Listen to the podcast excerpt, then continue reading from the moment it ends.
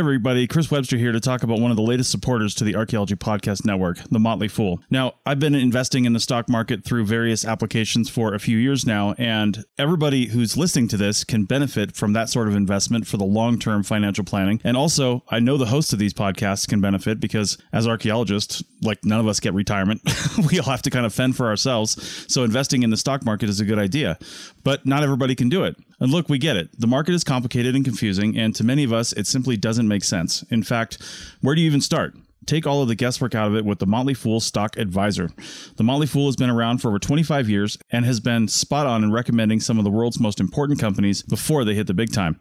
I'm talking about Amazon, Tesla, Netflix, Starbucks, all before they exploded in value. With their easy to use and super informative service, Stock Advisor, you could join the ranks before they potentially find the next big thing. After all, their average stock recommendation is up over 400% as of April 10th, 2023. And no need to be intimidated by financial jargon or market complexities.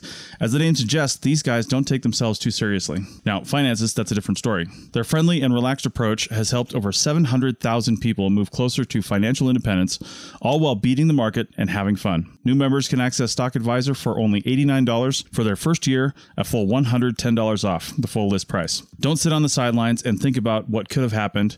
Visit fool.com slash APN to start your investing journey today. That's $110 discount off of $199 per year list price. Membership will renew annually at the then current list price. So again, check the link in the show notes of this episode. You are listening to the Archaeology Podcast Network. The Archaeology Podcast Network is sponsored by Codifi, a California benefit corporation. Visit Codifi at www.codifi.com. Ancient tools and burials, plants and seeds, Neanderthal. Welcome to the Archaeological Fantasies Podcast, episode 68. I'm your host, Sarah Head, and I'm joined today by my co hosts, Ken Feder and Jeb Card. Today we're discussing the Polynesian connection. Did prehistoric Polynesian sailors make it to the East Coast? Did they bring chickens and take sweet potatoes home with them? What does an actual controversy look like within the archaeological field, and how do archaeologists handle it when we're presented with evidence? Get ready to think critically. You will see are a staple of archaeology. But we don't do dinosaurs. No, we don't do dinosaurs.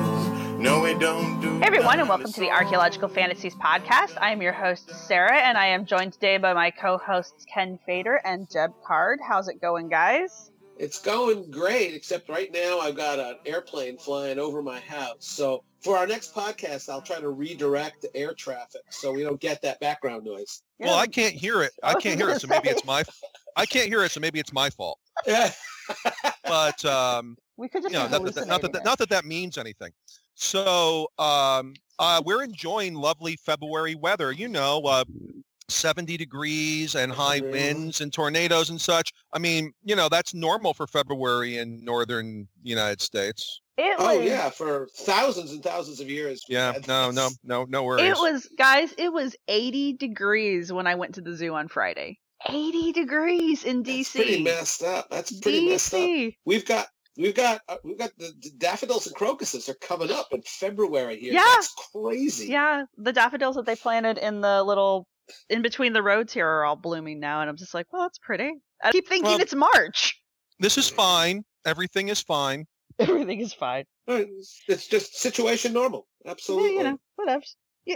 but anyway, so today uh, we're going to talk about some things that may or may not have been affected by global climate change. Um, we're going to talk about some. We've talked about diffusionism on the show before, and and why we do and don't like the idea. Well, we don't like the idea, but why it's not a great idea. But people have emailed and asked if we could talk about actual controversies that are had within the archaeological community by actual professional archaeologists, and we've discussed some and uh, this is another one that I thought we could touch on, which is the Polynesians making it to the Americas um, in the prehistoric past. Right.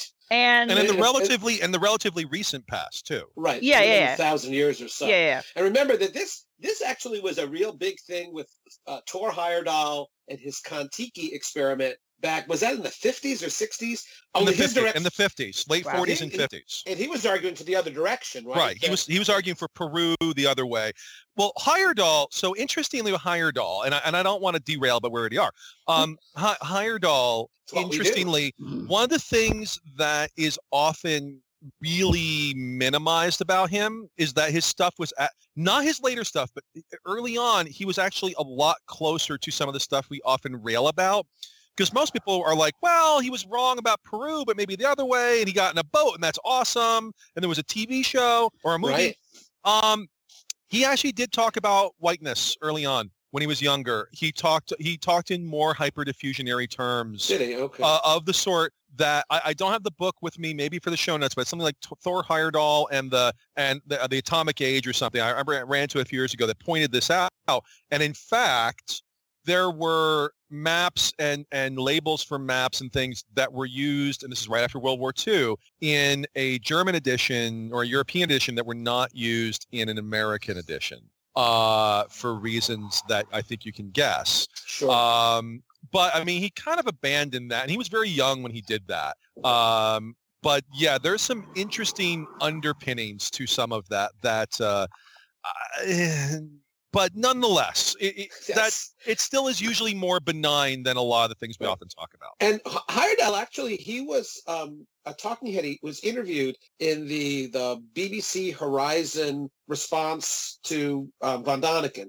So it was the case of the search for ancient astronauts, a case of the ancient astronauts, and he he says quite clearly that that uh, tr- that um, um, folks living all over the world in in what are you know non-Western societies are far smarter than people in Western societies, and we're ca- perfectly capable of carving the stones on Easter Island. And they so he he speaks out very strongly against ancient astronauts, ancient aliens. Yeah, the clo- the closest he ever got to to to that, I would say, other than initially very early on, the closest he ever got to that was when he was also trying to argue for Egypt. He liked the idea that the boats, uh, right. Yeah, and that one fell apart in him. I mean, the Ra boat just like just literally disintegrated in the Atlantic because, Right. as we're going to see, ocean currents matter. Mhm. Um, and and that's that's one of the reasons why we're talking about this uh, today. And even then, that would only be if you go with the old timey, uh, like Grafton Elliot Smith, like oh Egyptians were white, or, or Flinders Petrie, Egyptians were white, blah blah. Right. Which I don't, I have not read Heyerdahl closely enough. If he ever said that, I, I suspect he didn't actually. I don't Right. know. Um, just you mentioned you mentioned Erich. You mentioned Erich. Yeah, I. Um, yeah, no. Apparently, they just republished a book of his that he, in English that he had done in 2011 Yes. uh, on on the Maya. How was it? Can you? I don't can you- know. I'm not. can I can't. tou- I can't touch that. you can't hardly wait to get one of those, right? Uh, no. Um, I think that's not unlike Superman and Kryptonite, except not like not except not the kryptonite that hurts because that would give it power, but more like the one that like there's the one it was Superman three where it makes him drunk. It would probably be closer to that. Anyway, I don't I want to diverge. I just I just right. I just saw that he did an entire Maya centric book. I'm like, oh, well, that's lovely. That's lovely. Well, you know, it's Yeah. it's time to publish it. You know, what five years after 2012? Well, that's apparently the thing. Is apparently it was written with all the 2012ness, and I'm like, wow, that's some, that's some smooth that's some smooth moves there. Good. We good specifically- publishers. We specifically did not put a 2012 article, although we probably mentioned it once in Lost City Found Pyramid, for that reason. It Yeah. has an ex has a literal expiration date. There you It, go, there In fact, you go. is a literal expiration date. Take it off the shelf. All right, but so to bring us anyway, back bring to us back around. Right. Um. So we've talked about now that this kind of hits on two uh, topics that we have gone over, with the diffusionism being one of them, and the other one being independent invention. Right. and that'll come in later when we talk about the boats. But the two strongest pieces of evidence, I think, um, for for Polynesian contact with the Americas is the sweet potato and well, it was the chicken, but I think we've kind of blown that one out of the water. But this Polynesian contact thing, and I want our listeners to be aware of this. This is one of those things that um, we do discuss as an academic field and and as professionals because it is possible, but is and not super interesting. it's It's super interesting, too, because yeah. it's so it's like it, it it it was so close to maybe actually happening but Yeah. we don't have any really hard evidence to support that it did happen. So just because See, it could happen doesn't mean that it did. Yeah, that's that's the thing. This is all about evidence. Um, you will see, especially in the the popular treatments of of this story in newspapers, online, and even among those people who are supporters of this notion that the Polynesians got to the got to, to South America, is that they keep getting back to if we say, well, we don't we are skeptical, we're not sure there's sufficient evidence, the argument that you'll hear is, oh, what do you what you think that those Polynesians could not have found South America? And it, that's a distraction and a deflection because we're no one here is saying they were incapable of. uh, hey man, they found a, a dot Easter Island, Yeah, which is a If dot. in the middle of anybody's going to find South America, it's the friggin' Polynesians. Right. Exactly. They were And- good at that and- sort of thing. and we're not saying, and we're not saying that they couldn't have. This is an argument all about just as just as Sarah said, could have doesn't mean did. The did part is what is the archaeological, what is the genetic evidence that would that's been presented to support the claim that in fact Polynesians made it to South America. That's really all this is about. It's not about could they have. We will stipulate absolutely that if, as Jeb just said, if anybody could have found South America, it was the Polynesians. But now the mere fact that they could have doesn't mean that they did. Let's look at the evidence. And as Sarah pointed out, we're talking about sweet potatoes here and chickens. I, mean, I don't know. You want to talk about the chickens first, only because that seems to be um, it's got a nice arc to that story where it was presented, it was responded to, and now we're sort of sitting here thinking maybe that evidence was not sufficient I mean, to if it the claim. if it Yeah, if it helps our listeners, if it helps our listeners, I could have gone and had a really fun time Saturday night. It's possible, but I didn't. right, right, right. Right. Uh, yeah, but I think a lot of people, having listened to you, Jeb, would say, "Well, not. It, it's probably Maybe it's not not really possible. plausible. It's not plausible that Jeb could have." a All right, because it's kind of like Vikings. It's kind of like Vikings. They could get a little far in, but not the whole way. Awesome. exactly. Wow. Exactly. This So is going with places. the chicken thing, what we're talking about is, in, I think it's 2007. Alice Stories, an archaeologist, um, excavating a site in, I think it was Chile, found Yes, I believe 50 so. 50 chicken bones. And the 50 chicken bones were um, uh, derived from five individual birds. And it's Gallus gallus. It's, it's the regular old world chicken species. Chicken. It's chickens. And the radiocarbon dates that she derived from that site uh, put the site at between 1320 and about 1410. That's AD 1320. Which I will say this, as a colonial archaeologist, you will see things like this. Like I deal with um, like styles of pottery and like you see plates. And it's like, you know, if you're seeing something that looks kind of something something else and it starts to get really close to contact period, I that I just want to say that's another issue. That's another issue because if it's really close to contact period, that's not. I would love it not to be that close if you're Right. trying to argue for separation. Right, right, It doesn't mean it couldn't happen that way. Right. That is entirely possible. It can only be 100 years, but that would be a yellow flag. Maybe not a red flag, but a yellow flag. And I think it's important to to tell people that the reason the reason why we would want a different or an older date is because when you start getting that close to contact, even with the C14, there is a margin of error there that can Right. lean one way or the other. And if it leans the other way, then it completely it, it Well- puts those chickens into the modern. if they're giving that date, if they're giving that date, Mhm. that I suspect that is taking that in consideration. But I agree with you, and and the broader issue is also recognizing. So, for example, I work in uh, a number of different things, but one of the things I've done is colonial archaeology, and you will see people who will write about like, oh, this is Aztec. And this is colonial period, and they'll say like because these are the first colonial bits we find, and they're showing me like olive jars from the 15th, ce- like uh, basically they're kind of like if you if you know classical, like an amphora, amphora, Right. uh, storage jar. Um, same sort of thing, like from the 1570s, because they have types, and there's one that was before the 1570s, one from like the 1570s to later, and then a later one. And they're like, oh yeah, there's like this kind of maiolica and like a middle style olive jar, and like this is colonial because we have colonial bits, and I'm like, this this thing was made 60 years after Cortez burned Tenochtitlan to the ground. In all likelihood, the tail end of what you're calling Aztec in this particular case is probably the early colonial period. And that's a I gave an essay paper about this.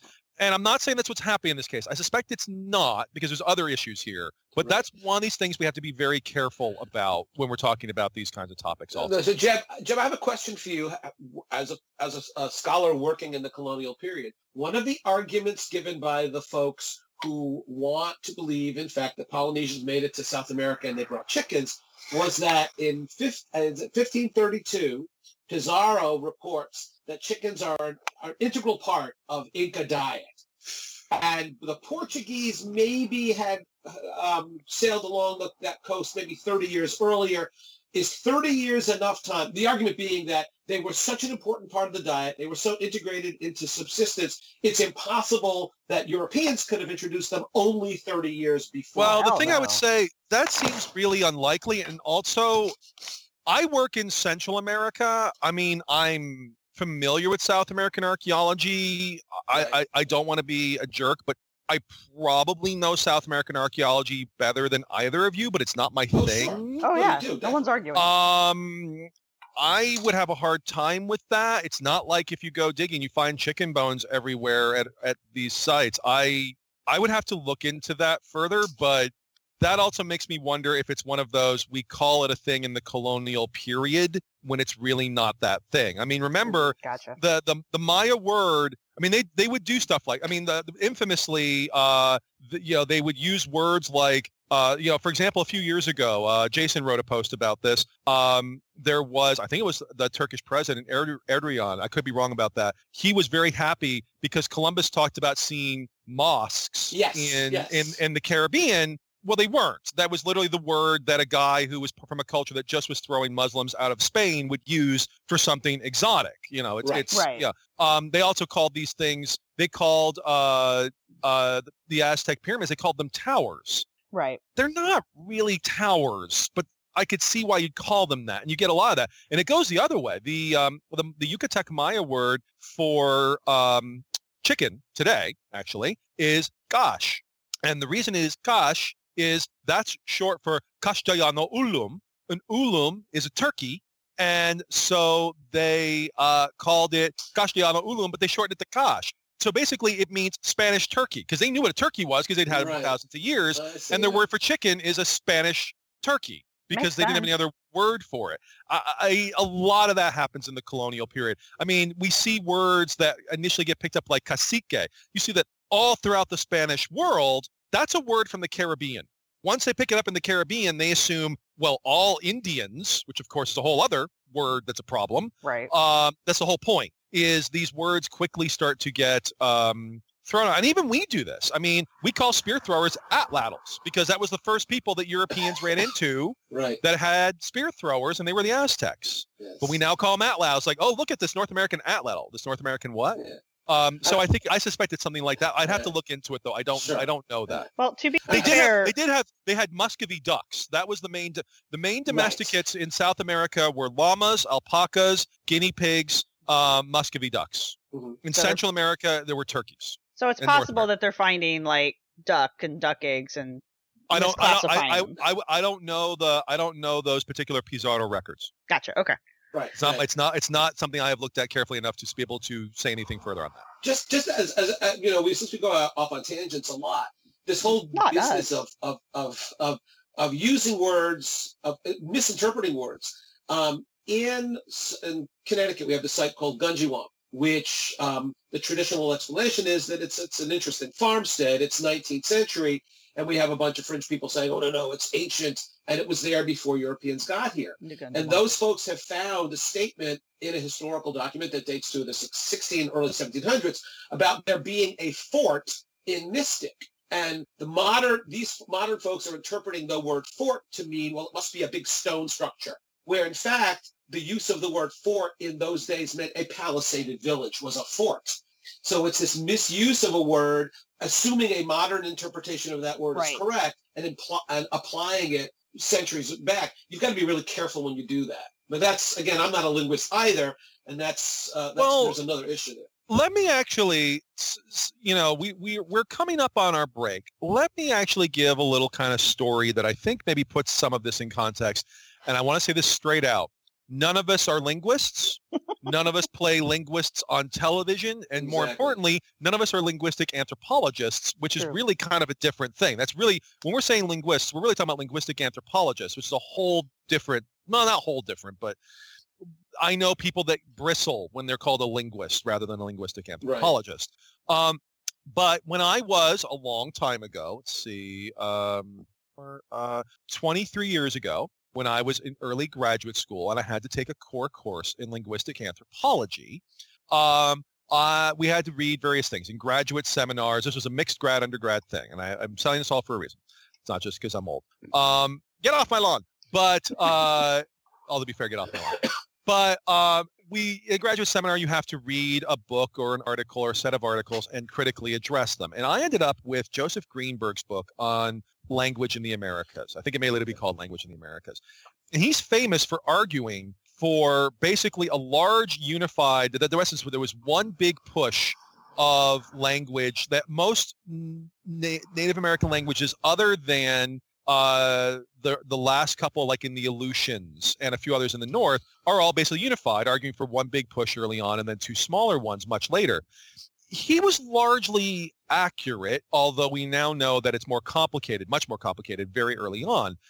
But his methods were a mess. And I took this course with Judy Maxwell, and she very much loved this this part of it because he would take words that kind of sort of sound the same, but if you had really loose rules, it's like, well, this is word whatever that starts with a B for the word arm. Well, over here, there's a word for arm that also starts with a B. It's like, that's not how That's not how that works. historical linguistics really works. Right. And so Greenberg was really trying to create this unity out of very loose rules. On the other hand, in the grand scheme, he clearly had some interesting insights because his larger scheme wasn't entirely wrong, but he would routinely like link things together that really, if you look at it, don't really work that way. And then he'd go to another case and the rules would bend in a somewhat different way. And again, I'm saying this as somebody who read his stuff for graduate school, but I bring this all up because this kind of issue seems to show up a lot. Like looks the same is the same, sounds the same is the same when it comes to hyperdiffusion. And, and I've talked about this on the show before. I probably would be considered something of an expert in hyperdiffusion as it actually happens in, for example, colonial context. Like, what if people come across the ocean and really did colonize a place? What would that look like? Right. And the answer is the evidence has to be a lot more specific. You have to have objects that really came from the place, and you have to have stuff that is clearly and also contextually makes sense. And a lot of this stuff often doesn't make sense. So after the break, I think we're going to look at some of these specifics with that as kind of the frame. Swimsuit? Check. Sunscreen? Check. Phone charger? Check. Don't forget to pack the 5 Hour Energy. It fits great in a pocket or carry on, and the alert feeling will help you arrive ready for anything. Now get 20% off when you use code 5HE Travel at 5hourenergy.com. Expires April 30th. One time use only, not valid with other discounts. Remember, visit 5hourenergy.com and use code 5HE Travel to save 20%.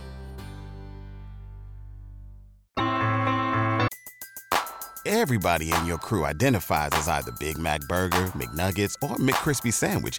But you're the Filet-O-Fish Sandwich all day. That crispy fish, that savory tartar sauce, that melty cheese, that pillowy bun. Yeah, you get it. Every time. And if you love the filet of fish, right now you can catch two of the classics you love for just $6. Limited time only. Price and participation may vary. Cannot be combined with any other offer. Single item at regular price. Ba-da-ba-ba-ba. And we are back. So we were talking about chickens, and Yes. Ken brought up. So we were talking about chickens, and we were talking about chickens because they were originally used as evidence for contacts or possible evidence of contact with the Polynesians with uh, South America Right. and the California coast. Yeah, that Now- was the article published in 2007. Right. Yes, and, And- I remember being super excited by that. Yeah. Right. But that, but what happens, of course, is that it was in 2013 um, a much broader analysis of chicken genetics um, yes. took place. And then and we have this this. is- We've discussed genetics on the show before, and we've. We, I feel like in that episode we kind of talked about how genetics are not the end all be all, but they can prove a lot of good things. Right. And this is one of those really good things that genetics can step in and help correct. And unfortunately, it removes chickens as decent evidence for Polynesian contact. But Yeah, so it's Vicki Thomson, who's a geneticist, and they looked at they had 122 modern samples of chickens from Polynesia and 22 archaeological samples, and they had the genetic information from the chicken bones in South America. And effectively what they figured out was that, you know, I, I think when we had Jennifer Raff on, did we talk about mitochondrial haplogroups? yes, and when when applied to the the the settling the settlement of the, of the Americas, whether it's what, yes, A, B, C, D, and X, and those haplogroups are found in, in Native Americans, and some of them at least are found in Northeast Asia. So there's that connection.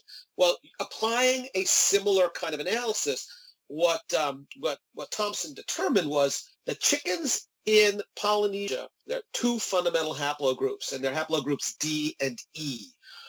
But the deal is that that D is the most common. If you, you find D in 100% of the, the, the samples from Rapa Nui, Easter Island, were haplogroup D, and, and very high percentages of haplogroup D were spread throughout Polynesia. This is both in modern or relatively recent chicken remains and archaeological remains. The haplogroup in South America, the archaeological sample was hap- was was haplogroup E, which apparently is a worldwide that that you find E virtually all over the world. And what they did a bunch of, of, of mathematical statistical manipulations and came up with these various um, trees, genetic trees, and said that it is far more likely that the chickens in South America result came there from Europe. Yeah. Now that the problem, of course, is that doesn't fit. You, you, you've got the, the, the issue is if you've got radiocarbon dates. The dates, yeah. the dates don't match that because there are no Europeans in South America at that time. A hundred years later, there are though. But 100 years later there are, and when you look at the vicissitudes of radiocarbon dating, um, you've, you've got to take, you've got to consider the possibility that the dates are simply not correct. Yeah, one out of Uh, 20 radiocarbon dates at 2 sigma will be wrong. Right.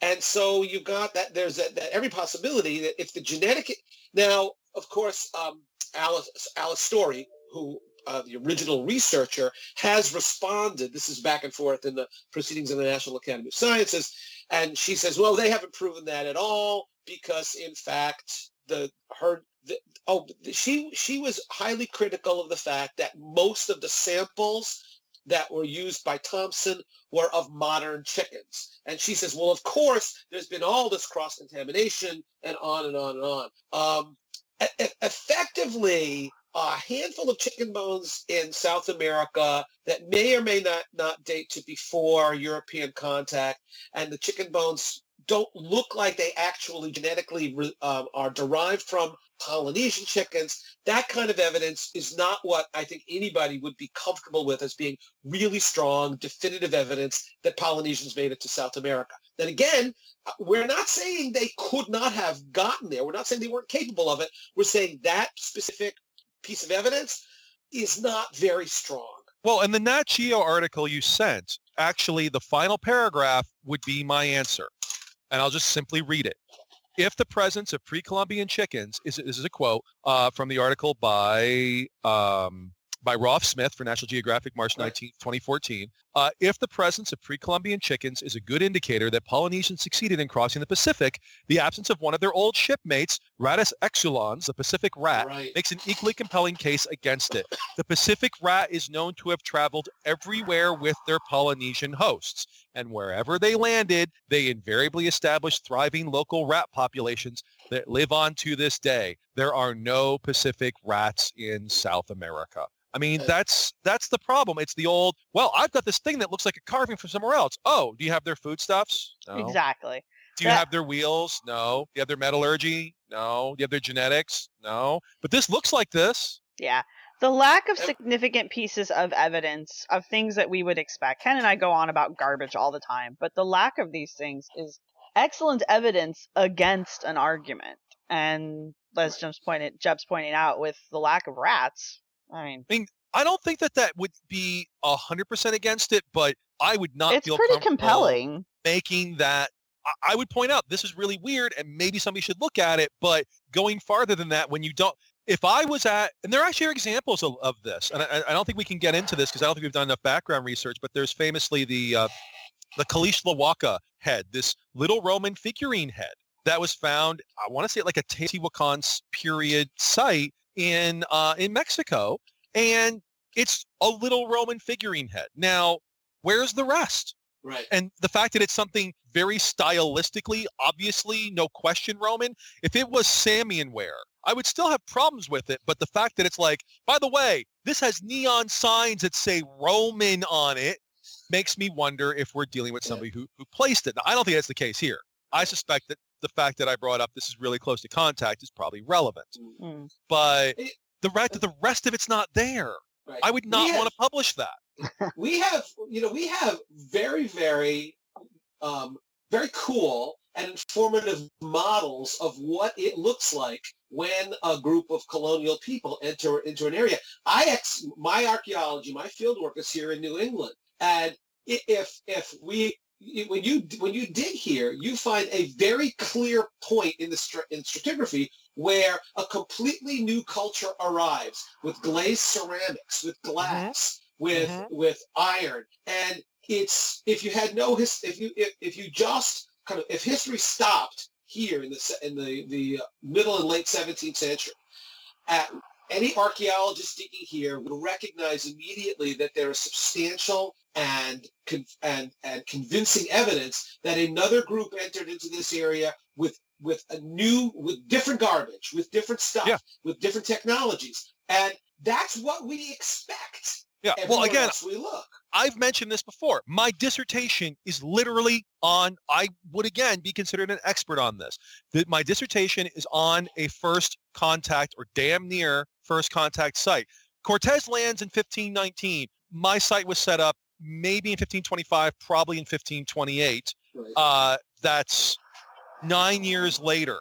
Okay. That's, you know, and Europeans entered the area of what's known as El Salvador five years at most before before the site I'm talking about. So it's basically a first contact site. Now my site is really obvious. There are buildings, there are streetways, there are metallurgy, there's new technologies, there's things that are clearly imported. But here's the thing. We can also identify indigenous villages from the 16th century that are post-contact. Are most of the materials indigenous? Yes, they are. But there's a persistent residue that is not, and other things change. You start to no longer have indigenous religious symbols on pottery because they would have been considered, we know from historical record, uh, idolatry by the new Christian overlords. So you can tell, now, could you tell me a 1530 versus a 1500 site? I don't know if you could do that unless there were a bunch of Spaniards there. But can you tell me a 1500 versus 1600 site? Yeah, you can. Even, a, even in a rural indigenous village, yes, you can. Well, that's the, that's the cool thing too. Is in the American Southeast, um, DeSoto's expedition through the Southeast, the Entrada into Florida, spent years. His group spent years in the, in the Southeast. You can you can find at native sites. You can actually find brass bells, and you can find pieces of iron sword, and you can find Venetian beads in native context. But clearly, they are trading with. They are they are obtaining these materials from an alien group with a different techno- with different technologies that are moving through the area. And again, Yeah. I don't know South American archaeology well enough. A handful of chicken bones is really interesting, but it's not enough when, especially when, as Jim says, the radiocarbon data is kind of late, and the ge- and the genetic data don't support the notion that these things came from from Polynesia. But you, are- are we being are we doubting Thomas's? You're damn right, but that's the way we approach everything. No. everything. And here's Well, the thing. I think we're I think we're actually being a little harsher almost because this could actually be like Yeah. this is not bullshit. I think that's Right. we, we, we've now Oh, hit right. our, our drinking game when you when, when we're going to say it or or, or, or how long. But uh, it should be kind of like uh, anyway. The secret word was said, but um, or the lack of secret word. But this is not bullshit. This is actually a plausible concept, and when it becomes plausible, it's actually harder to laugh off. So we have to be damn serious about. It. Yeah. it. Well, and Ken made a good segue for us because one of the other objects that is brought up is a, a foreign object, is the sweet potato. And there is the argument made that the only there's there's two arguments that I hear about the sweet potato, and one is that it just floated across the it just floated across the ocean to other land and just took root and started growing. The argument that a lot of people who are pro contact use is that it was actually a trade commodity. And this comes back to the linguistics things. Apparently, and again, I am not a linguistic, I whatever. Well, let's let's let's get our biases out of the way. Let's have a show of hands. Who prefers sweet potato versus like normal potato for the food? I, Oh, I, no, never. When they What? offer me sweet potato fries, I gag. I want Oh. French fries. No, Real sweet potatoes are American delicious. I'm come kind of with Ken on on. this one. You like them? Yeah. I love sweet potato fries, especially with I like know- some I know some mayonnaise or people some dill absolutely love 'em. sauce. Yeah, they're What- good. What kind of sauce? What kind of sauce? I like mine with dill sauce or like the Mm. flavored is aioli. I like that. oh, y- That's- uh, you know what? That might be okay. It's good. yeah, I'm, I'm closer to Ken on this one. But I like a there's no- savory sweet nothing in this potato. I don't like a sweet sweet potato. Fresh French fries with ketchup. Yeah, I'm bor- I am boring that way, but I'm with you. It, yeah, yeah. Anyway, back to the- the actual yeah. science of sweet potatoes. I just thought that that would be something. So we all know our biases. I like sweet potatoes. There you go. So do you believe in Polynesians bringing them because you because you like them. That's where we're going. I- with, right? I yeah, bel- I guess. I believe in Polynesians because there's evidence they exist. um, as far as now, the the sweet potato went from South America to Polynesia, right? To the Pacific Islands. yes, from South America Yeah. to Polynesia. This the- this one is the, story. reverse of the chicken, and that's Right, and that's where it comes in because they're like, oh, this is Well, you're saying that, a that trade. you're saying that's the argument. You're saying that's the Yeah. argument. The argument is that Polynesians landed, they, they made it to South America, right. saw sweet potatoes, said that hey, we could we could really do well with those. Rather rather than having had them themselves all the time. Right. Yeah, right. yeah. Okay. Yes, that they got them from the Americas, took them back home with them, and I guess in the process dropped off chickens. So that that was the ongoing argument. That's like- the trade. It's like was the quid of quo. Catan. It's like I'll give Yes. you you know X number of chickens for sweet potatoes. if you if you have sheep, Yeah. I have wood. Yes. Now, the the article that we'll we'll uh, um, uh, include a link uh, to the article is by Carolyn Roullier in 2013. Again, the Proceedings of the National Academy of Sciences, and um, they she looked at a whole ton of sweet potato. Now, one of the problems with sweet potatoes from an archaeological archaeological perspective is, you know, these things do not preserve. yeah, It's no, not it's really like hard. seeds or nut fragments. So the research that she did all involved both um, modern specimens, but also herbarium specimens. So these are things that uh, dated back to even the late 17th century. And she had a bunch of stuff that, you know, Captain Cook brought back. So we're looking at, in theory, these are sweet potatoes um, uh, collected in Polynesia at very earliest contact. So there's been no contamination with, you know, new batches of sweet potatoes brought in. Though again, that gets messy, but we'll right. continue. Yeah, yeah. It's not And perfect. in any event, it, her model is that sweet potatoes came into Polynesia in three waves. It's called Okay. the tripartite model. All right. The first is the sweet potato that in South America is called kumara, and it's got almost the identical name. Getting getting into this linguistic argument Mhm. throughout Polynesia. Thi- This is the this is the stuff that's that's the most controversial because this is dated in uh, to a thousand between a thousand and eleven hundred A.D.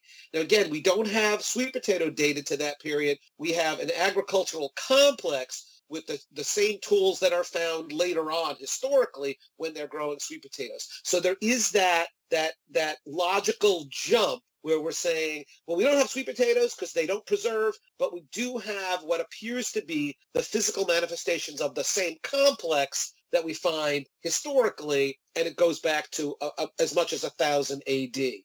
Which is um, not, it's not, it, it is a logical jump, but it is a logical jump. Yeah, exactly, exactly so. And that's the one that would have had to have made it from South America to Polynesia, obviously before Columbus, before European um, Europeans uh, entered South America. However, the, the next two steps One is called the Camote limit lineage. That's from Mesoamerica. And then there's the Batata lineage of sweet potatoes. And that's from the Caribbean. And the historical evidence seems to indicate that that second lineage, Camote, actually comes from Mesoamerica and was brought to Polynesia after AD 1500 by Spanish galleons. They loaded up with sweet potatoes. They're sailing west across the Pacific, and they're sharing sweet potatoes with Polynesians for the most part towards the western part of Polynesia. And that would and have then, to be after 1570. We can actually detect when they start the the the the, the galleons start getting over after Manila is founded by the Spaniards, and we can literally detect when that happens because we start to find Ming porcelains. Like this is oh, archaeologically oh, okay. detectable. Yeah. So that's cool. And then the the third, this batata, is also in the 1500s. That shows up in Western Polynesia. And that form, that genetically, is most closely related to Caribbean sweet potatoes. And the idea there is that that actually got to Western Polynesia by Portuguese traders, but through Europe. So they're bringing it back to Europe, and eventually huh. it goes the other direction. Hmm. Uh, wow. Um, so like around India and whatnot. Yeah. yeah. It's a well-traveled huh. potato. Uh, so so we're now what what they're suggesting is that there actually were three separate domestication events in the New World, at least three for the sweet potato, one in South America, one in Mexico, and one in the Caribbean, and that these are genetically different, and that in different ways they make it to Polynesia. For what we're talking about here, the most important is this Kumara. Um, that article has a, an amazing map showing the um, the, the, the directions in which it's hypothesized these went. And you look at this Kumara in South America, again, getting back to the linguistics, it's Kumara or Kumar or Kumal. And in the the uh, Marquesas, the sweet potato there is called Kuma. In Easter Island, it's Kumara. In New Zealand, it's Kumara. That okay, name so shows up. that starts to look pretty convincing. Yeah. yeah. And then this camote, the camote, the last one from the the um, no, no, this is from from Mexico, from Mesoamerica. If you look in the Philippines, if you look in China, in Japan, it's called camote. Sometimes spelled with a C, sometimes with a K. And the same thing in Western in, in Micronesia, it's called batata, which is exactly the name given it by the um, but in in the Caribbean, but that one's coming in from the other direction.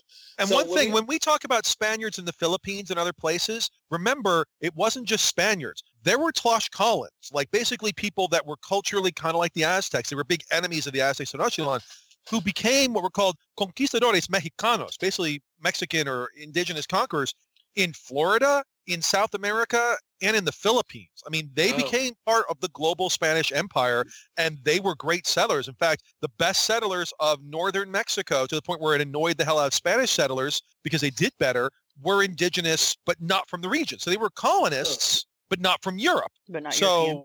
We don't talk about that in our history books much, but a lot of the people, this is again, my site had a lot of these people, um, a lot of these colonists were not Europeans. There were Europeans or Africans, and there were a lot of indigenous Americans that then were colonists elsewhere and brought all sorts of stuff with them. So keep including that in mind. Indigenous, including indigenous foods, languages, foods, right. the whole thing. Yeah.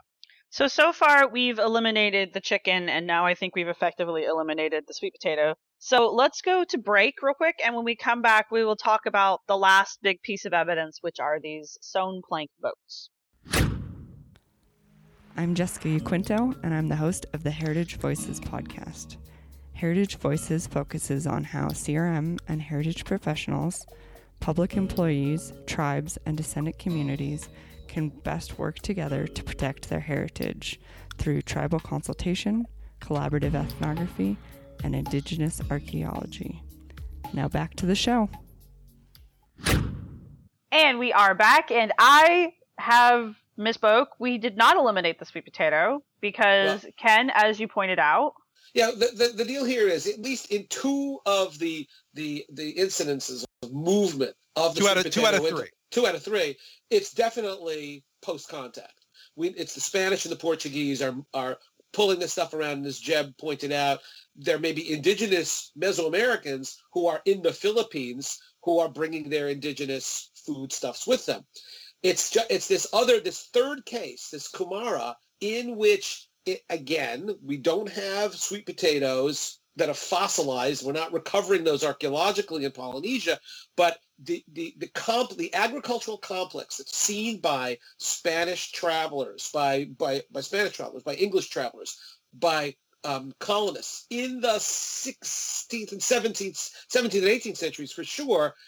It looks like that's been there for a long time. It's the same complex. So maybe, in fact, as much as a thousand years ago, using the same tools, the same agricultural techniques, they are planting sweet potatoes. If that is the case, and we're not saying it definitely, we're not saying it's certain. What we're saying is we cannot um, reject out of hand the possibility that in fact sweet potatoes made it into Polynesia, especially Eastern Polynesia, um, 500 years before before the arrival of the Spanish, which well, would make this, it pre this brings up this brings up an issue that we've we've talked about before.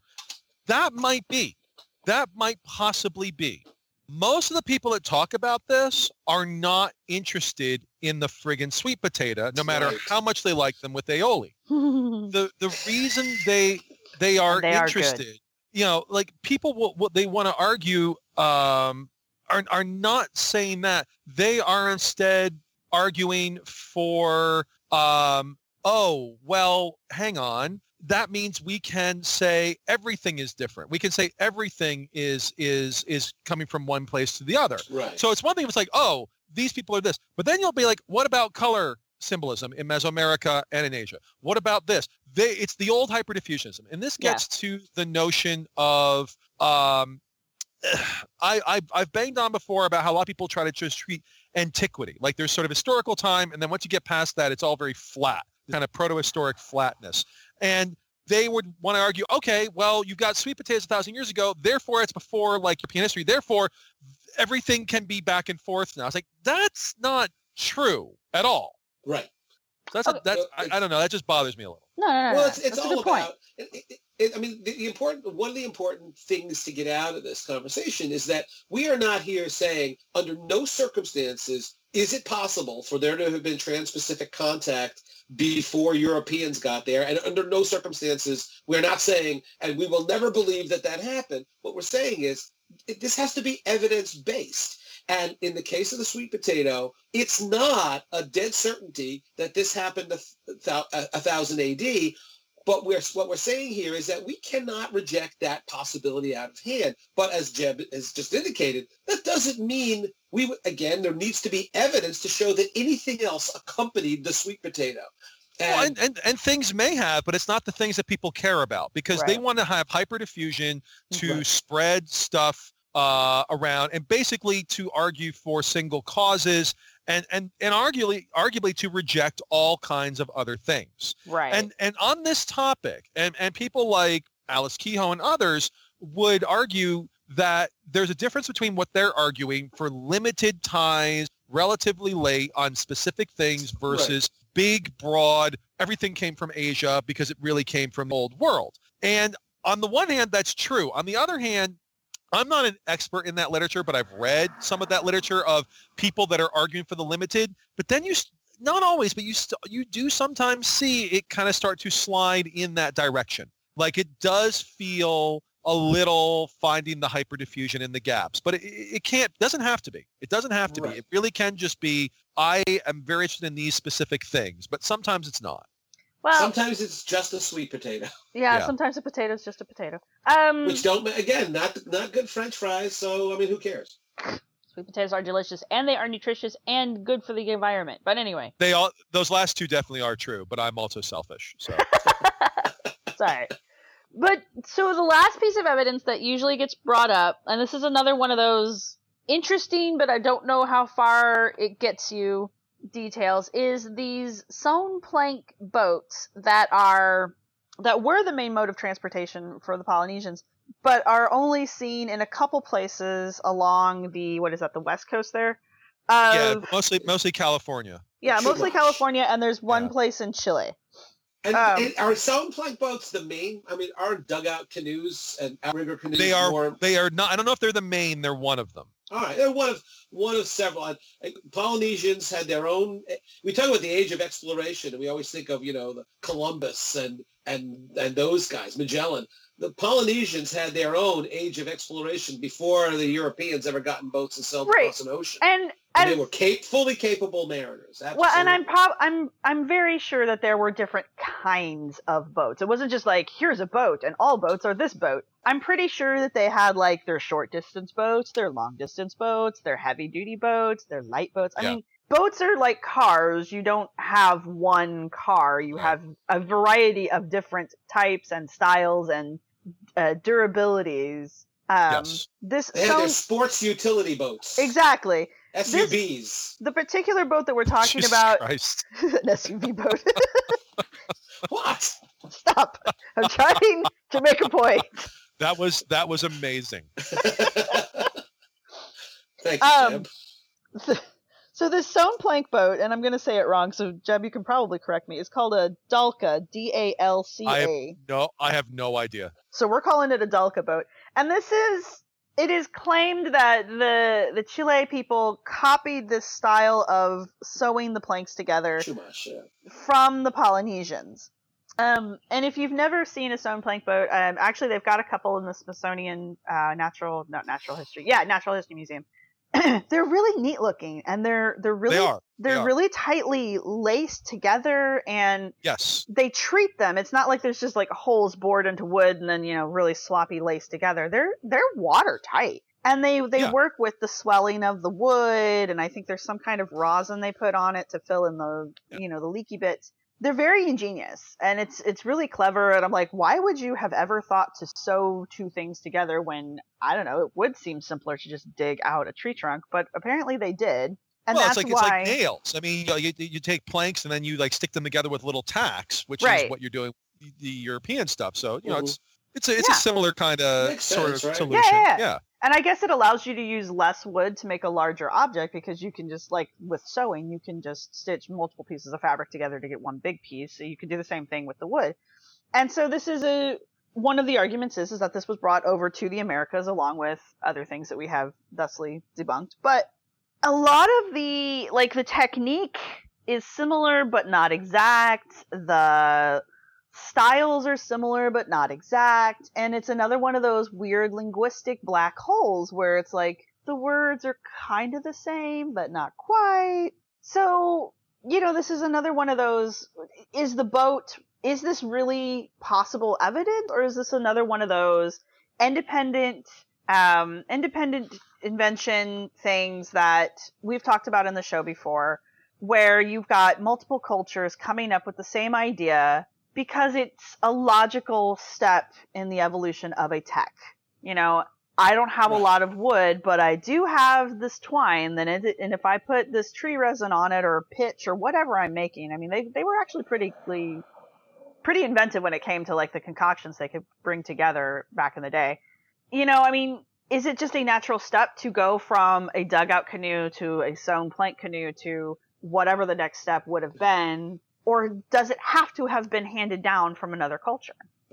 Dude, and, of- and the of- answer is, I think, all all the above. Yeah, I mean, sure. that's I think that's why this is a compelling and, and in many ways why we are we are we are being a lot more specific, I think, than we sometimes are because this is again more plausible and it kind of falls, I think, for a lot of archaeologists, sort of like one of these. I, this has not been proven, but I'll consider this. Well, we're being more specific not only because this is more plausible, but because, as I said at the beginning, this is an actual. I mean, it's not like a burn the bridges down controversy, but it is a controversy within the field of archaeology.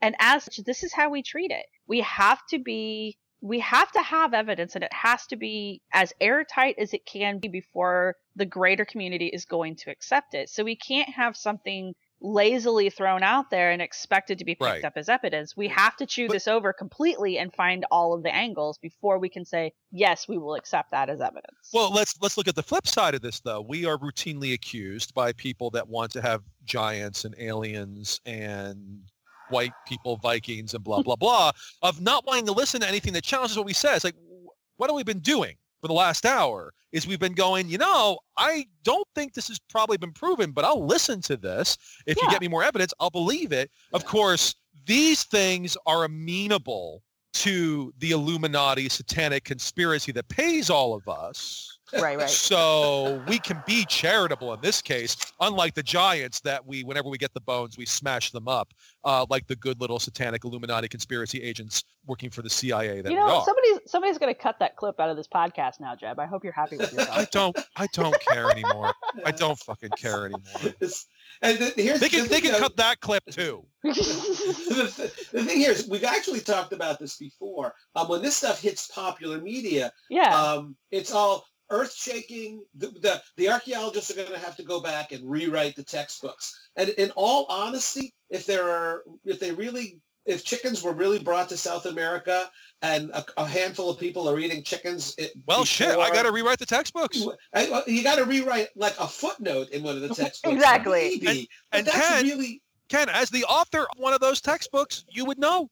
Absolutely, absolutely. But the, the good news is then you, what I have to do is tell students, oh, that copy of the, the, the edition of the book you have, throw those away. You have to buy a brand new one. It's going to cost you more Yeah. because we had to, you know, we had to throw You away the the footnote. textbooks. Yeah, no, you are actually incentivized financially to want to change the textbooks because you get more money. On The a only yearly way- basis. Yeah. Be, I mean, and like, hey, look, and the thing I'm about to say, I'm you, you may think I'm sounding funny, but I'm actually being serious. The only way this makes sense is literally if there is a global conspiracy of that that frankly has to be kind of supernatural. And honestly, as I tell my students, if I was part of that, the clothing I'm wearing while I'm teaching you would be better. right. Exactly. Yes. I As I'm sitting it. here, as I'm sitting here in, in, in, in stuff from Kohl's and Old Navy uh, or Penney's, I'm clearly not part of the Illuminati conspiracy. Okay, kids? Well, I've, I've actually gotten emails from people. This is based. no offense to any of those stores. Right, right. But it, this, this All I can I've gotten afford. emails emails from folks who have seen me on you know some stupid cable show, who actually accuse me of of of being of of knowing the truth, but being part of the you know uh, we- we know you know more than you're saying, Feder. We just haven't figured out why. And so I guess I'm here to admit that you know me and Jeb, we're and, and Sarah, we, we are part of that conspiracy. The Kohl's conspiracy. Uh, yeah, absolutely. yeah, you get you, you, if you get one of their credit cards, you get a. They always tell you, you always get a nice discount. So on, on that particular order. Exactly. But but to be fair, their prices are reasonable. No, I'm, I'm not even But endorsing Kohl's. Nothing against yeah. Kohl's, but we want to this endorse this them. podcast is not sponsored by the Kohl's Corporation. Now, if you want to sponsor Right. us, Kohl's, I got a phone number you can call. It's, one of the things we that we talk about a lot in archaeology when we're when we are trying to let's bring this back around to where we started, Right, trying right, to distinguish from stuff stuff that that has developed has been independently invented and developed in situ in place as opposed to a technology or a practice that has moved in from the outside. And one of the things we look for archaeologically uh, is this, the evolution most most technologies evolve I mean, look at you. You know, look at look at the, the the cell phone you had ten years ago, and look at the cell phone you cell phone you have now. It and it takes a while for technologies to improve, to perfect. We see that with Egyptian pyramids. Egyptians don't just start building damn pyramids; they're building mastabas, and the mastabas get stacked, and then they try at an angle that's not so good, and so they so there there are these fits and starts, these trial and error process. That that denotes an in situ development when we see something move in wholesale, complete, an entire complex of things shows up more or less instantaneously, we're a hell of a lot more liable to at least consider the possibility that it came in from the outside as opposed to, well, it, developed internally. And in Um, fact, there's I an entire there's an entire literature on how things get either adopted wholesale or in parts and are incorporated into existing. Co- We're not going to get into that, but it's one of the things I actually deal with is. Uh, is this a thing that just because it fits nicely with the existing culture just kind of gets adopted and really transformed or does it bring a whole kind of complex with it and it depends on what it is and how it fits in there's a whole archaeologists spend a lot of time actually thinking about the issues that hyperdiffusion et cetera et cetera would Right. do we actually do kind of sort of know what we're talking about Yes. Well, and I remember- I, I, I mean, along that line though, something like a boat would make a significant difference in the everyday lives of the people adopting it. Same thing with the chicken, maybe the sweet potato because it's a good starchy source. So the things that we are talking about are things that would have radically Yeah. changed, could potentially sure. have radically changed the life around If- of the if polynesians showed up a place i'm like well did their boats change Because that would be my very first question. I mean, that would be one of the things and that's expect. and that's the thing that we're that is the thing that I have not heard associated with any of these. I have not read about and then we see X and we see a culture shift or we see a subsistence shift or any of these things. I have not seen anything that is supportive of that statement.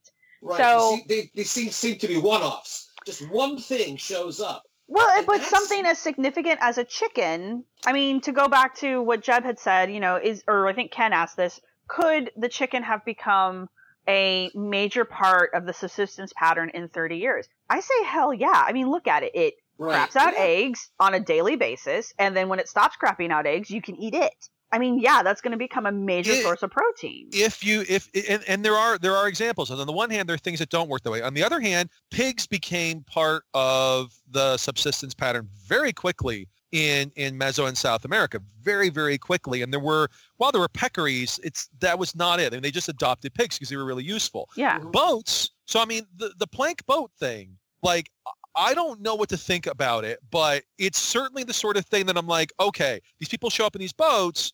What's the thing you're going to copy from them? These boats. Like that actually makes sense to me. Whereas Right. usually when we're dealing with hyperdiffusion, it's like, oh, and then we copied like a deep mystical concept. Well, Oh, did you take their iron? Why would Did you? you take did you, did you take their pottery? No, but we took that. Well, 'cause Right. that's what the person cares and about. that's my Like, point. this- like, go yeah. ahead. No, in But- this case, it's just it seems again more plausible, though needs more evidence. Right, and that's what I'm saying. Like the boat, Right. to me, what we've talked about today, and with the lack of commentary on giant shifts in social and economic patterns of these these people at the times that this is supposedly happening. Um, it seems to me that this is an outcropping of the of the indigenous culture that's already there. This is an independent invention. Somebody went, "Oh, look, I can sew planks together and I have a boat." Isn't that a lot easier than spending a week digging out this other this log mm. so that we have and that's also plausible. also, And- they're and that- probably lighter because you're not dealing with an entire piece, solid one piece of wood. I mean, you can make them thinner, I would imagine. I mean, there's a lot of reasons to move to something like a sewn plank boat. And the technology to do so was available in all of these cultures that have sewn plank boats. So the fact that we don't see a giant shift like we do see with other technology, like Ken, you were talking about with your bowls. Um, Sure. the soapstone bowls. They basically go completely. They they, they stop manufacturing them altogether almost when they Mhm. get pottery. Right. Exactly. So it's like that's something that is noticeable. If if they had never had a plank boat before, this plank boat comes over and people are like, "Oh, here's some chickens. We'll take your sweet potatoes, and by the way, let's teach you how to make this boat." I would think that we'd see a major substance shift because now we've got chickens and that are much easier to take care of and a much easier protein source to get hold of. And you think you would see a shift into these boats because they might be a little like technologically more advanced, but they're still a better design, I would think overall, or at least just different. But we don't I- see that. Well, and and so the chickens thing doesn't work for genetics. The the the the chickens thing does not work because of genetics. No, Yeah, yeah. The sweet potato, maybe. Maybe. maybe, The boats, maybe. maybe. But they also could be independent invention. And the sweet potato, I mean, there really are mechanisms for discussing discussing other kinds of these things moving around. But if there's a large agricultural complex, it's not impossible. This is where there's there are multiple plausible hypotheses and it starts to come down to evidence. And I think that's again why we're getting more into specifics here than mm-hmm. we often do. Right. Right. And I mean, I'm going to go out there and say I don't think there was contact, which I think opens up a much more interesting question of we know that there could have been contact. So why wasn't there? What was preventing them? Aliens. Yeah, right. So and and I think that's an interesting angle to look at as well. As close as they were and as skilled as they were, why were these cultures not interacting with each other? You know? for, for for me it's one of these things that i'm like right now uh, the evidence for it is really sketchy but if somebody came if somebody showed me evidence tomorrow if somebody like showed up with a site of like ancient romans in minnesota right. i'd be very friggin' skeptical but i mean maybe if it's really plausible I totally whereas if I'd, I'd be interested, but I'd be real damn skeptical because Right. it just doesn't make sense for any number of reasons. This one is like, if somebody showed up with a site where like, oh, look, we've got Polynesian pottery, I'd be like, okay, this is kind of culminated. Like Right. I, I could Right. see it, but right Mhm. now it's not there. Right. Big And that's and that's the thing. Like we sent them back with potatoes, but we didn't send them back with anything to carry the potatoes in. Yeah, no, no. I mean, there's there's problems. There's real Right. problems. Wait- This is a lot minute. closer than some of the things we talk about. Right. So wait a minute. So the Polynesians land on coast of South America, then go back to Fiji, and all they have are T-shirts that say, "I went to South America, and all I got was this Yeah. lousy T-shirt." it's Basically, tourism. yeah. It's Yeah. just And maybe it was. tourism. Maybe it was. I, when I was this is uh, this is kind of a related issue. When I was an undergraduate, uh, Jeb, you'll probably recognize this guy's name. Pedro Armillas No, was a Mesoamericanist years ago. I don't actually. All right, really sweet, sweet guy. And he was talking about independent invention versus diffusion. And he said that generally speaking, when a, when a culture, the recipient of diffused ideas, when they receive, when they actually embrace a new, a new idea, a new technology, they only are able to do so when they could have invented it on their own anyway, and they were at Right. the point where they would have. Exactly. You know, so it's like if you drop a bunch of of iPhones in um, a traditional village in South America, they're not going to be pumping out iPhones next week. right. Yeah, that gets back Um, to it gets it gets back to that literature of what once it gets adopted and how it gets adopted. Yeah. Right. Which again is something we really do. This isn't something we're hiding. It's not something Yeah. that we are trying to keep conspiratorially keep under the cover. We do think about this and we know what the data, we know what evidence should be there if this happened. In the case of the, uh, uh, uh, especially in the case of the sweet potatoes and the plank boats, it's, we're not there yet, but we're not throwing it out. Right. Right. saying, Right. You know, that's really interesting. We would like more evidence. More As data. skeptical as I've stated that I am about it, it's possible and it's Yeah. there. And like Ken said, if you can give me, I'm not against the idea. And if there was more to it, I would totally be like, yep, they they brought plank floats and took potatoes. I, But it could also just be independent invention. Like it, It also just could It be could. wrong. Like Yeah. we are in a place where it's hard to say. exactly. Right. And I think and we have the to point. be and as in science you know what we have to be comfortable very Yeah. often saying we don't know Yeah. Oh yeah. I, I, my final thought on this. My final thought on this is, uh, and I, I can't remember if I've told this story, but if I have, it's still a good story. Uh, when when I was in graduate school, I we had to take oral examinations where you were basically quizzed on, in our case, anything in our field, anything for me in Mesoamerica or anything in archaeology. So it was broad, and it was quizzed by three professors. So it was basically a panel of experts asking you, basically figuring out if you know what you're talking about. And one of mine, Dan Healan, uh, who's now retired from Tulane, he would not behind every question, but behind a lot of the questions go, are you sure about that?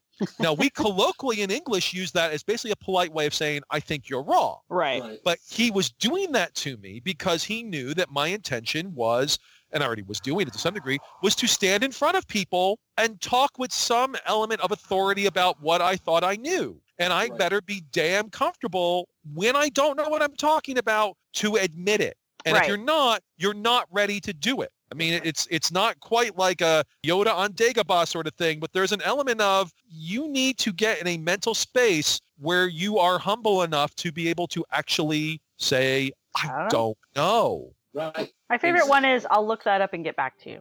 Right. That's that's as the long good as answer you're to not that looking one. it up on wikipedia we're fine What is there something wrong with Wikipedia? Damn it, my paper's all wrong. oh my god All right, guys, thank you very much. It's been a good episode, Awesome. and I will talk to you all later. great fun All right, thank you. Call.